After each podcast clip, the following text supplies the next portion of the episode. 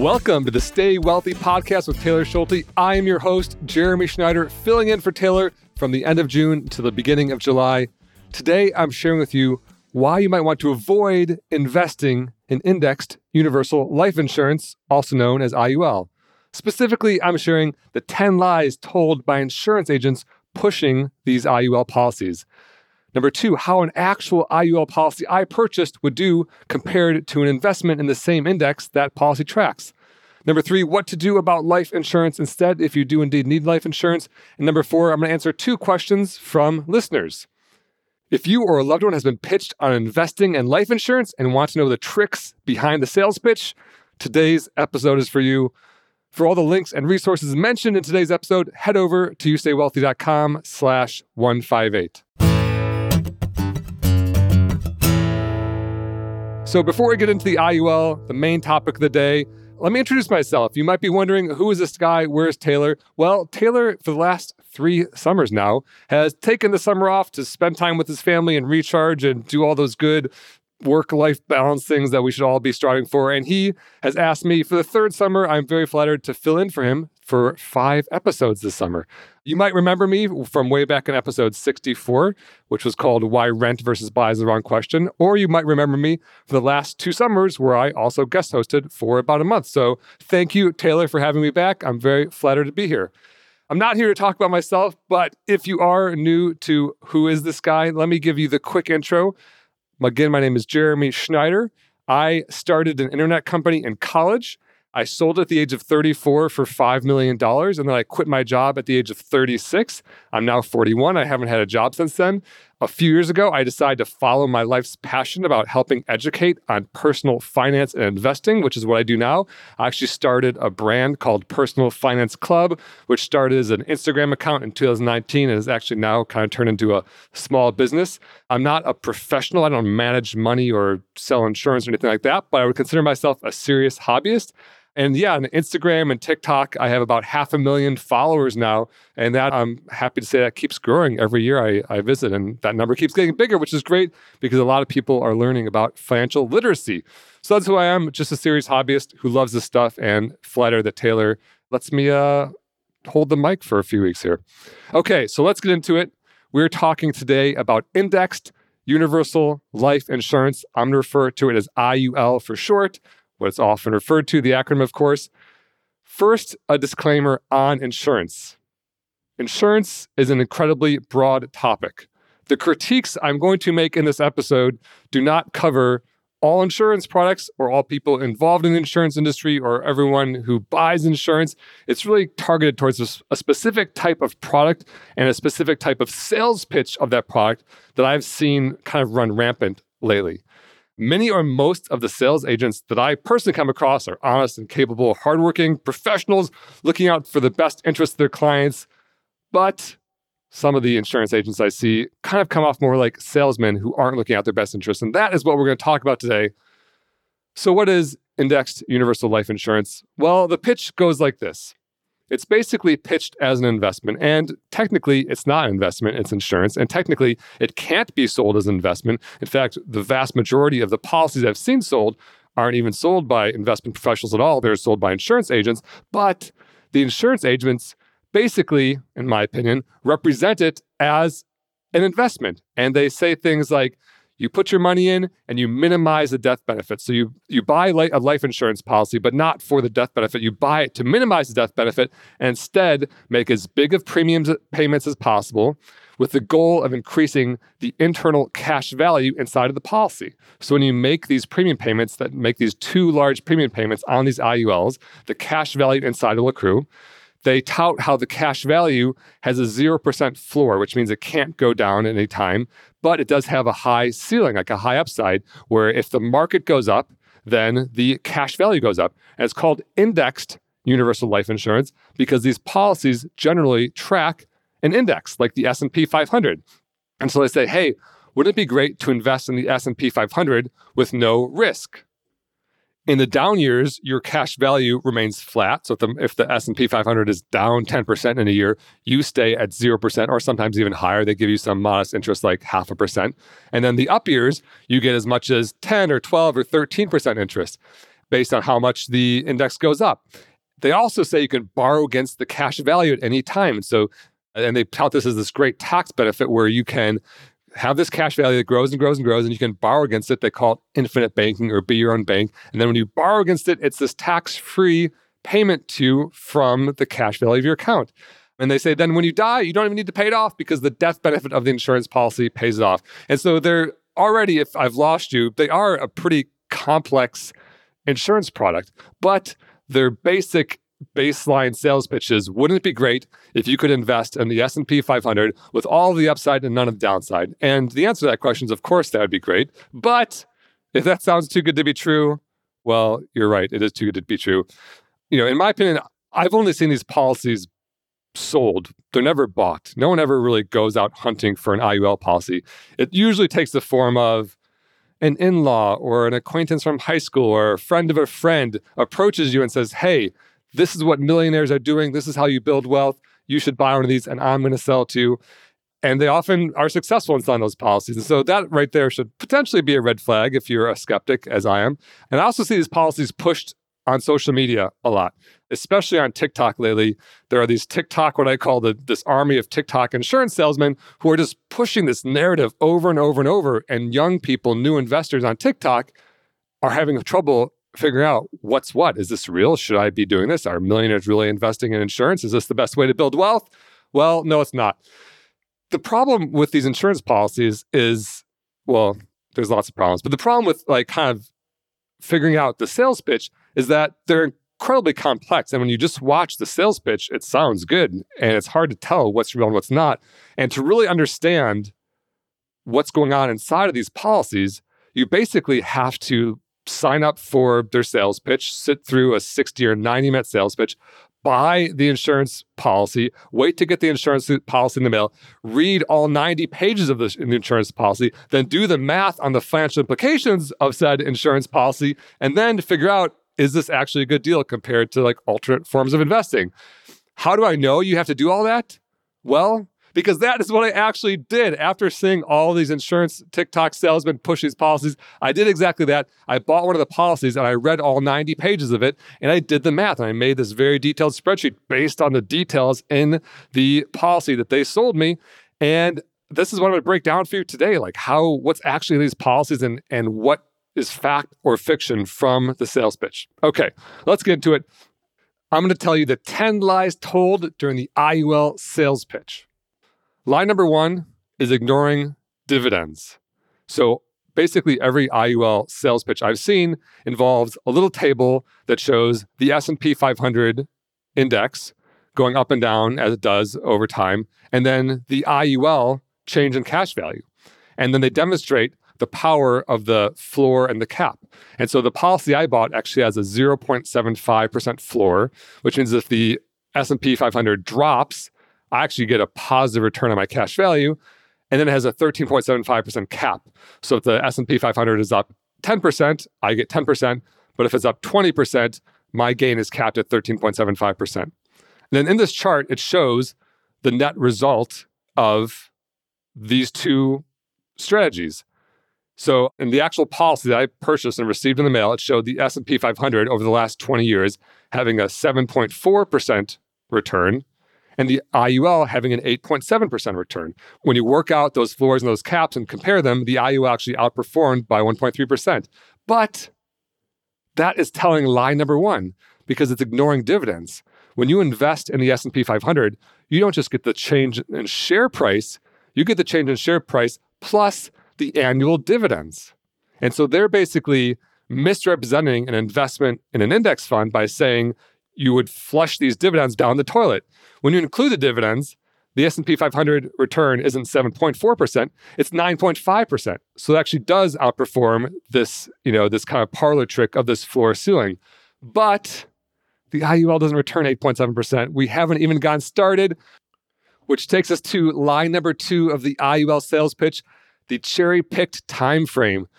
The IUL salesmen love the 10 year period between the dot com crash and the financial crisis because it was, you know, often referred to as a lost decade where these two major, you know, two of the biggest financial crises in the last 100 years happened to occur about eight or nine years apart in the early 2000s. And then they show a little chart doing their parlor trick of the floor and the ceiling over just those 10 years. In fact, my my actual sales pitch, which I recorded in full, by the way, with the agent's permission, included this chart showing the IUL cash value return over these 15 years from 1998 to 2012 and the actual S&P 500 return and it shows the IUL greatly outperforming. That's also not true by the way because you don't actually get that return. We haven't gotten to that lie yet, but they love to cherry pick the time frame. And the last 20 years still are kind of a good time frame. It's getting worse and worse as time goes on, but are kind of a good time frame if you're trying to make IULs look as good as possible because like I said in the previous lie, the IUL only underperformed by about a percent per year with this floor and ceiling. But if you back that up and you look at a 40 year time frame, like a more complete career of investing, that 0.75% floor and 13.75% cap over the last 40 years of the S&P 500 would return an 8.8% return. But the actual S&P 500 with dividends reinvested of course returns 12.3%. So almost a 4% outperformance by an actual investment. But again, IULs don't actually get 8.8% because of line number three. And line number three is, I'd say it's the second biggest lie, the second biggest lie, because number four is the big one. But number three is the fees. These insurance policies are riddled with fees. And in the sales pitch, they literally never mention them. There's fees, fees, and fees, and more fees. Let me get into it. I read again, I read every page of my policy. There's a premium expense charge, which means when you pay your premium, they automatically deduct 6% in my case right out of the premium. So 6% off the top. If this were in the investing world and you were paying a 6% front load, that would be a horrific investment. You would never do that. But every IUL premium immediately has that 6% taken off. There's also a monthly policy fee of $12 in my case. So that means just for just for having it 12 bucks a month. You know, it could have paid your entire Netflix bill, but this is just to maintain your policy. There's also a per unit charge of 0.59 or 59 cents per month. A unit in the life insurance world is basically $1,000 of death benefit. And the insurance agents, to their credit, always say they're trying to minimize the death benefit because they know the death benefit has these huge expenses associated with them. But in my case, the death benefit, if you have a $100,000 death benefit, for example, which is what I had in my policy that was sold to me, a $100,000 death benefit is 100 units at 59 cents a unit. That's another $59 a month in fees before anything even happens with the cash value. Then there's also a surrender charge. A surrender charge is if you decide you want to get out of this, you have to pay an even bigger fee. So in my case, it was $24.91 per unit. That's a $2,491 fee if you want to cancel. And the surrender charge does go away. In my case, it, it lasted for 10 years. And after 10 years, it started getting smaller until it finally disappeared in year number 16. That means you're basically locked in without paying these massive fees for 15 years, which is not really a good way to be locked in. And then on top of that, there's an index account charge of 0.06% per month. That doesn't sound much, but that's kind of equivalent to an expense ratio in an investment. But it's not 0.06% per year, it's 0.06% per month, which equates to about 0.72% per year. So, on top of all the premium fees and the monthly fee and the per unit charge and the surrender charge, they're also charging this extremely high expense ratio of 0.72%. If you were to buy an index fund tracking the same index through a reputable brokerage like Vanguard, Fidelity, or Schwab, all these fees would be zero, except for the expense ratio, which is works similar to the index account charge I mentioned. But instead of 0.72% per year, it would be like 0.03% or usually about 0.1% or lower for an index fund. That's 24 times lower just for that fee, and the rest of them would be zero. But wait, there's more. That's not the end of the fees. That takes us to line number four.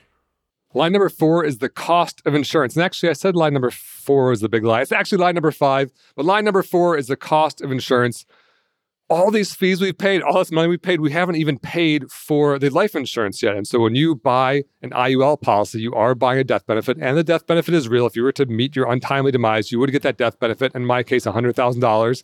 Or, I mean, you wouldn't get it because you would be gone, but you know, your beneficiaries, your family, or whoever would get it. And these IUL policies are designed to be enforced your entire life. But the problem is, as we all get older, the cost of insurance goes up and up and up and up. And so when you're young, the cost of insurance is pretty low. So, for example, in in my policy, a 21 year old or sorry, 20 year old male non-smoker, their monthly cost of insurance would be seven dollars.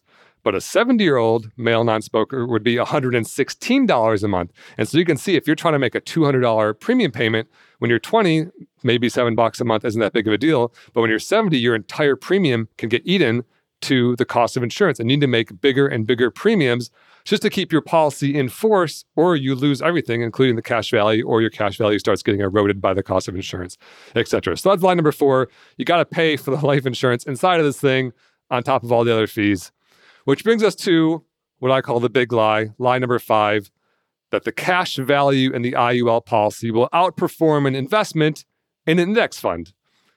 Life insurance salesmen shouldn't be saying this. In fact, I think they can often get into trouble if they do. They can't even represent it as a investment, but they often imply strongly or flat out say, like they did in my sales pitch to me behind closed doors, that it's going to outperform the index fund because of this web of rules set up by the insurance company. But that's not true. When you look, so in my policy that was sold to me, we set up with a $200 premium payment. And by the way, I just nodded and said yes. You know, I think insurance agents, when I talk about this, they come after me and say that I'm trying to get them, which I'm really not. I really wanted an honest look at these things.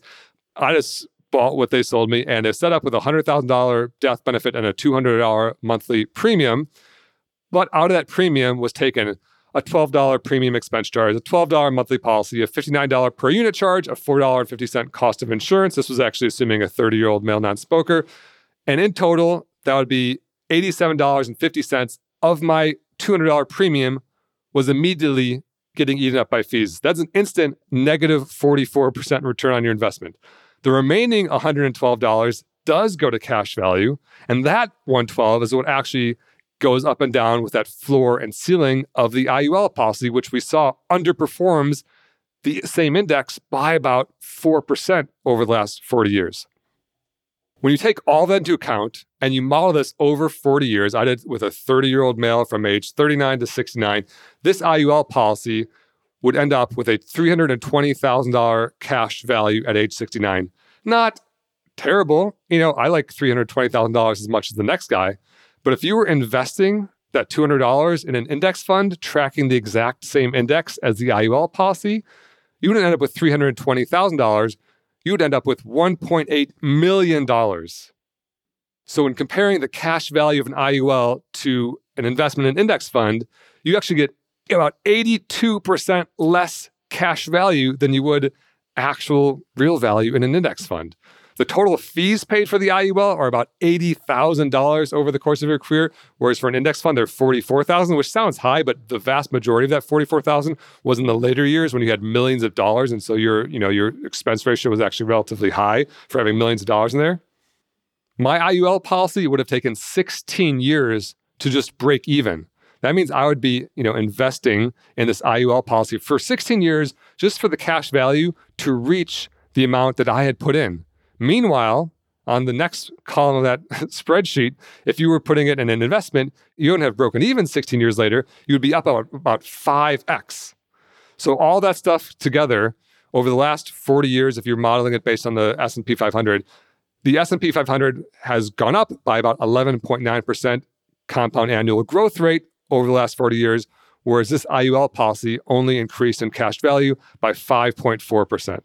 So it is a dramatic underperformance. So, no, your IUL policy will not outperform the index. Okay, that's the big lie. Let's get through the rest. Line number six IULs have amazing tax benefits. And so, if you can you know, corner your insurance salesman into admitting that it won't actually outperform, then they'll say they have amazing tax benefits. And this, with all these lies, is kind of a hint of truth. You know, there is a floor, but the floor doesn't take effect until after it's destroyed by fees. This one also has a hint of truth where there is a tax law that says if you have a death benefit, it goes to your beneficiaries tax free. And it's nice because if you are a young couple or a young family and one spouse dies and the other one gets the death benefit, it's nice to not also get hit with a tax bill with that, right? But they're basically trying to use that to convince you to invest in instead. And if so, first of all, just the underperformance alone, if you are going to get 82% less money, even if it's tax free, that's not a good deal. And second, they basically imply that there is this huge estate tax on investments that get passed down. And that's not true because the current estate tax exemption is actually $12 million for a single person and $24 million for a couple. And so that means you can leave 12 million or $24 million to your beneficiaries without paying any sort of estate tax. And so, you know, the, the tax benefits are just vastly overstated by insurance salesmen. They also say that you can borrow against it tax free, which is true, but you can also borrow against things like your house tax free with like a, a HELOC or a home equity line of credit because loans aren't taxed. But the downside with loans is you got to pay them back. And so they always talk about this like it's free money, but it's not free money. You got to pay it back or you got to die, which is how they often suggest you pay it off. Just wait until you die. Okay, line number seven Rich people do this, and so should you. They always talk about how millionaires are investing in insurance. And, you know, you can definitely hear stories where there is one off millionaire every now and then who buys insurance, but it's not these policies being pitched. They're buying it for other reasons. They're trying to conflate that. In reality, I'm a millionaire. I don't invest in life insurance. I know Taylor, I don't know if he's a millionaire actually. He probably is. He's doing well. I don't know. But, you know, Taylor certainly is a very established expert in the field. He certainly does not recommend investing in life insurance. One kind of fun data point on this is there's a great podcast called Millionaires Unveiled. And on each episode, they basically interview a real millionaire who has a net worth from somewhere between 1 million to over $300 million. And they ask them how they did it. And I actually listened to one episode, and in one such, such episode, there was a guy with a net worth of about 3.75 million, and he mentioned he had $90,000 in a cash value life insurance policy, which was about 2.4% of his net worth. The hosts, in response to that, who are obviously smart, well read, experienced people on the topic of millionaires, mentioned off the cuff that in 195 previous episodes, no one had ever brought up investing in life insurance before. So 100 that actually was episode 195 and I'll link it in the show notes. But 194 millionaires talked about how they build wealth and spoiler alert it was things like starting businesses, investing in real estate, investing in index funds. But they were they're not investing in insurance. It's just this myth pushed by insurance salesmen. So no, that is not true. Rich people do that and you should too. That is a lie. All right. Lie number 8 Infinite banking, be your own bank. This is how did they say, hey, you can build up this cash value, and then instead of borrowing money from the bank, you borrow money from your own cash value, which on the surface is kind of bizarre because you shouldn't have to borrow your own money. You can just spend it if you want and put it back if you want.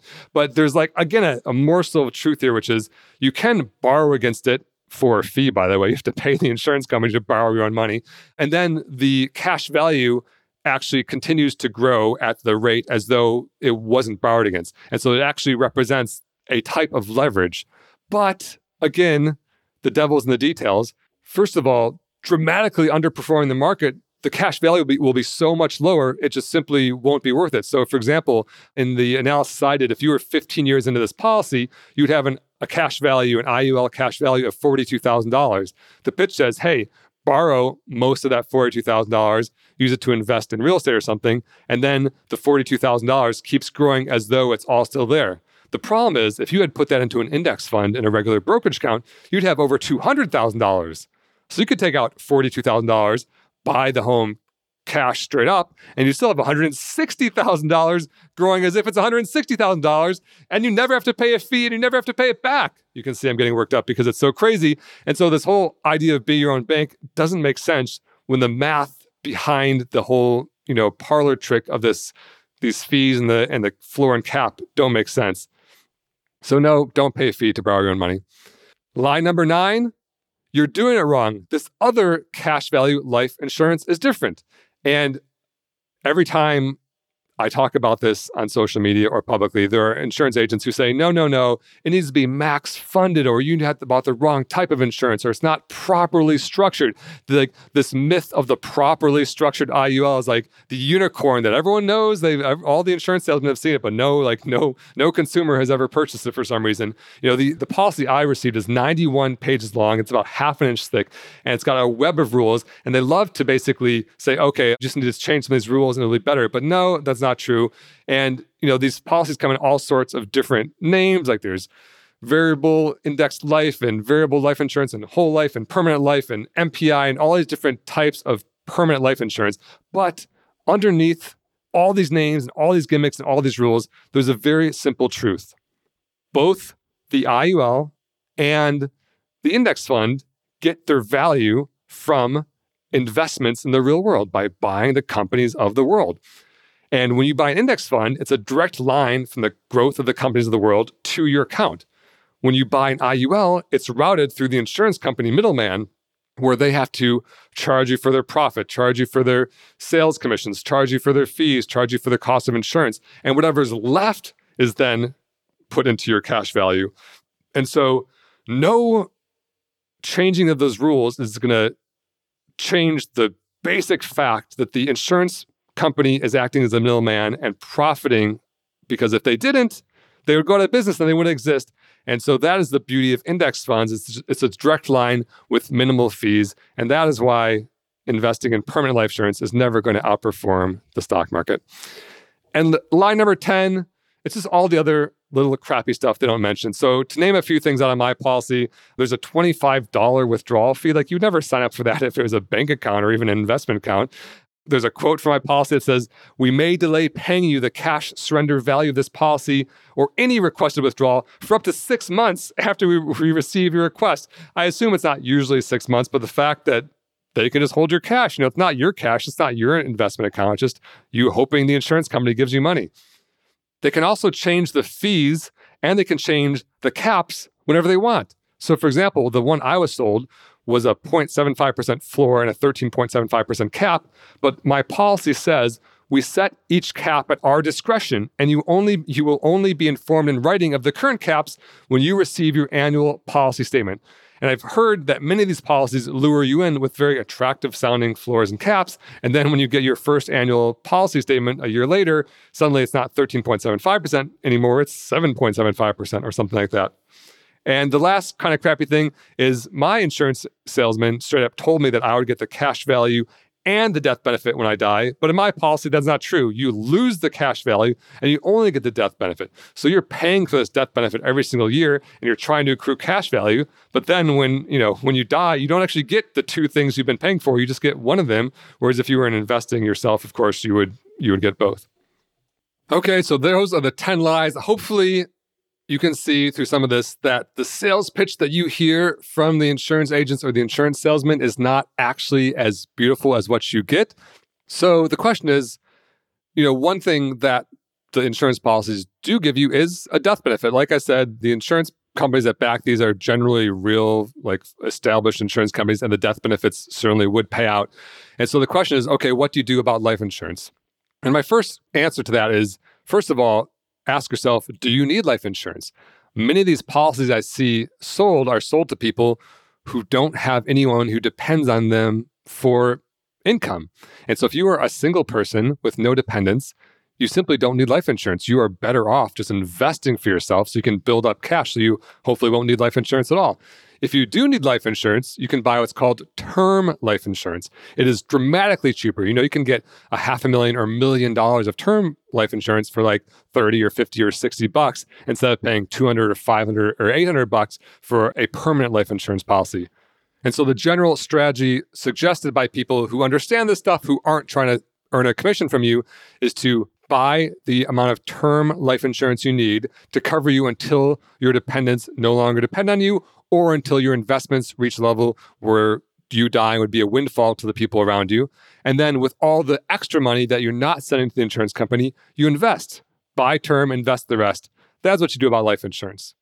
All right, so there is my rant on IULs and the predatory marketing of these insurance salesmen that you see either in your network of acquaintances or, of course, on social media. Hopefully, it shed some light on what's going on inside those policies. That's the end of the rant. Now, let's get into some questions from listeners. The first question comes from Syed from Texas. Hi, Jeremy. My name is Syed, and I just got into you know life insurance and all, and I was wondering what is the best method to find new clients, just to find people? How do I convince them? Because you know it, it is quite difficult. But what is the best method you have found to you know convince people what is right and what is wrong? Well, thanks for the question, Syed. I don't know if he's kidding or not, to be totally honest. I make no secret of my dislike for investing in insurance. And it sounds like Syed may be a new young insurance salesman who's trying to make commissions. And that's often how these you know salespeople operate is they are brought into these insurance agents' offices and then told to work their network of friends and acquaintances and family to sell them this policy. And you can see Syed seems to be hunting for that commission. So, you know, first, if that is what you're doing, Syed, I would say get out of that business. Like, I don't like it. I don't think it's good for people. I don't think you should be doing it. I don't think you should be hurting people to make your own buck. I think there's ways to help people. But if I'm going to answer that kind of more genuinely, I think the best way to sell things is to really understand the customer and help them. And so, for example, if a single 25 year old person comes to you and wants to buy life insurance, I would try to understand their situation and ask why they want that. And you're probably going to, recommend them not buy life insurance because they don't need life insurance, but you might ask them about their auto insurance or their homeowner insurance or other types of insurance needs that they might have and develop a relationship with that person. So over the next 40 years of your career, you can build a bank of business and have lots of, you know, great customers who love you for telling the truth and helping them with their actual real insurance needs. So, for example, myself, I'm a millionaire who spends lots of money on insurance. I have homeowners insurance, car insurance, health insurance.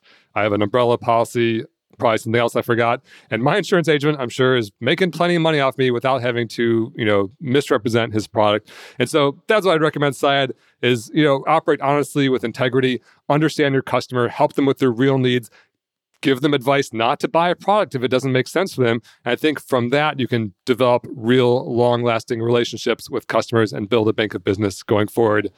Thank you for the insurance question. All right, for the next question. This question comes from Nick. Let's listen. Hey, Jeremy. My name is Nick. I'm a huge fan of the Personal Finance Club. I'm also a huge fan of the Stay Wealthy podcast. I'm hoping maybe that you will create your own podcast too cough, cough, wink, wink. So my question pertains to the three fund portfolio. I know that uh, bond market, non-U.S. international market, and a total U.S. stock market can make up a basic three fund portfolio. I don't want to overcomplicate things, but I hear a lot of benefits on diversifying the principal part of the total US stock market into things like growth or value based index funds, just to capture future returns, and another bet against possibly inflation as well too. Would just love to know your thoughts on this. Thanks so much for your time. Well, thank you for the kind words, Nick. And my my answer to you on the podcast is why would I need my own podcast when I can do Taylor's podcast for free one month a year? Um, I'm just kidding. Maybe I will have a show one of these days. You never know. We might even go on YouTube. Who knows?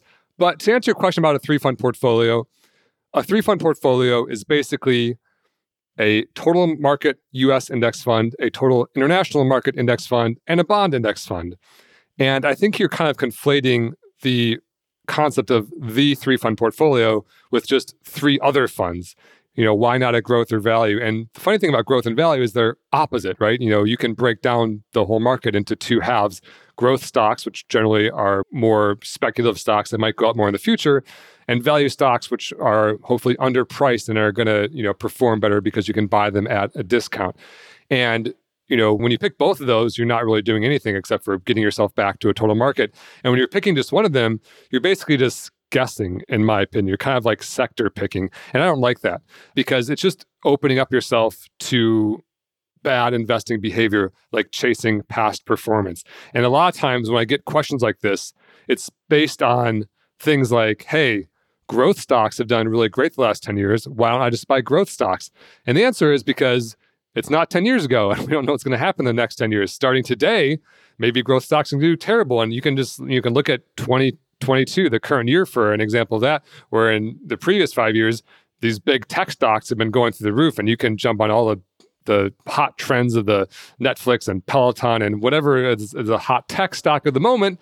But when things turn, suddenly things change and the tech stocks crash to the tune of 50, 60, 70% when the greater market's only down 11 or 12% as of the day that I'm recording this. And hopefully by the time you listen to it, the market has rebounded great we don't know. So my answer to you is no. I don't. I don't like that. I just think it opens you up to to more risk, less diversification. You actually said I could be more diversified. That's not actually true. You'd be less diversified because those growth or value funds or ETFs would be inside your total market fund. And so if you're buying just one, you're either overweighting that specific sector. Or if you don't buy a total market fund, you're omitting some of the other sectors, which would be good. And so, yeah, I don't like that. I like sticking to the basic three fund portfolio if you're going to do it that way. You know, Taylor has talked about there being some evidence that like small value stocks outperform over long periods of time. I don't hate that. You know, if you do that with a very small portion of your portfolio, like my personal 401k is 90% in a target date index fund and 10% in a small cap value, just because I'm willing to accept more of the volatility by overweighting that that sector, hoping that what has happened the last 60 or 80 years with small cap value will continue to happen over the next 20 or 30 years that I care about. But, you know, I'm not banking my, you know, not but in the farm on that, I'm only putting 10% in there because the farm is bet on just the total stock market.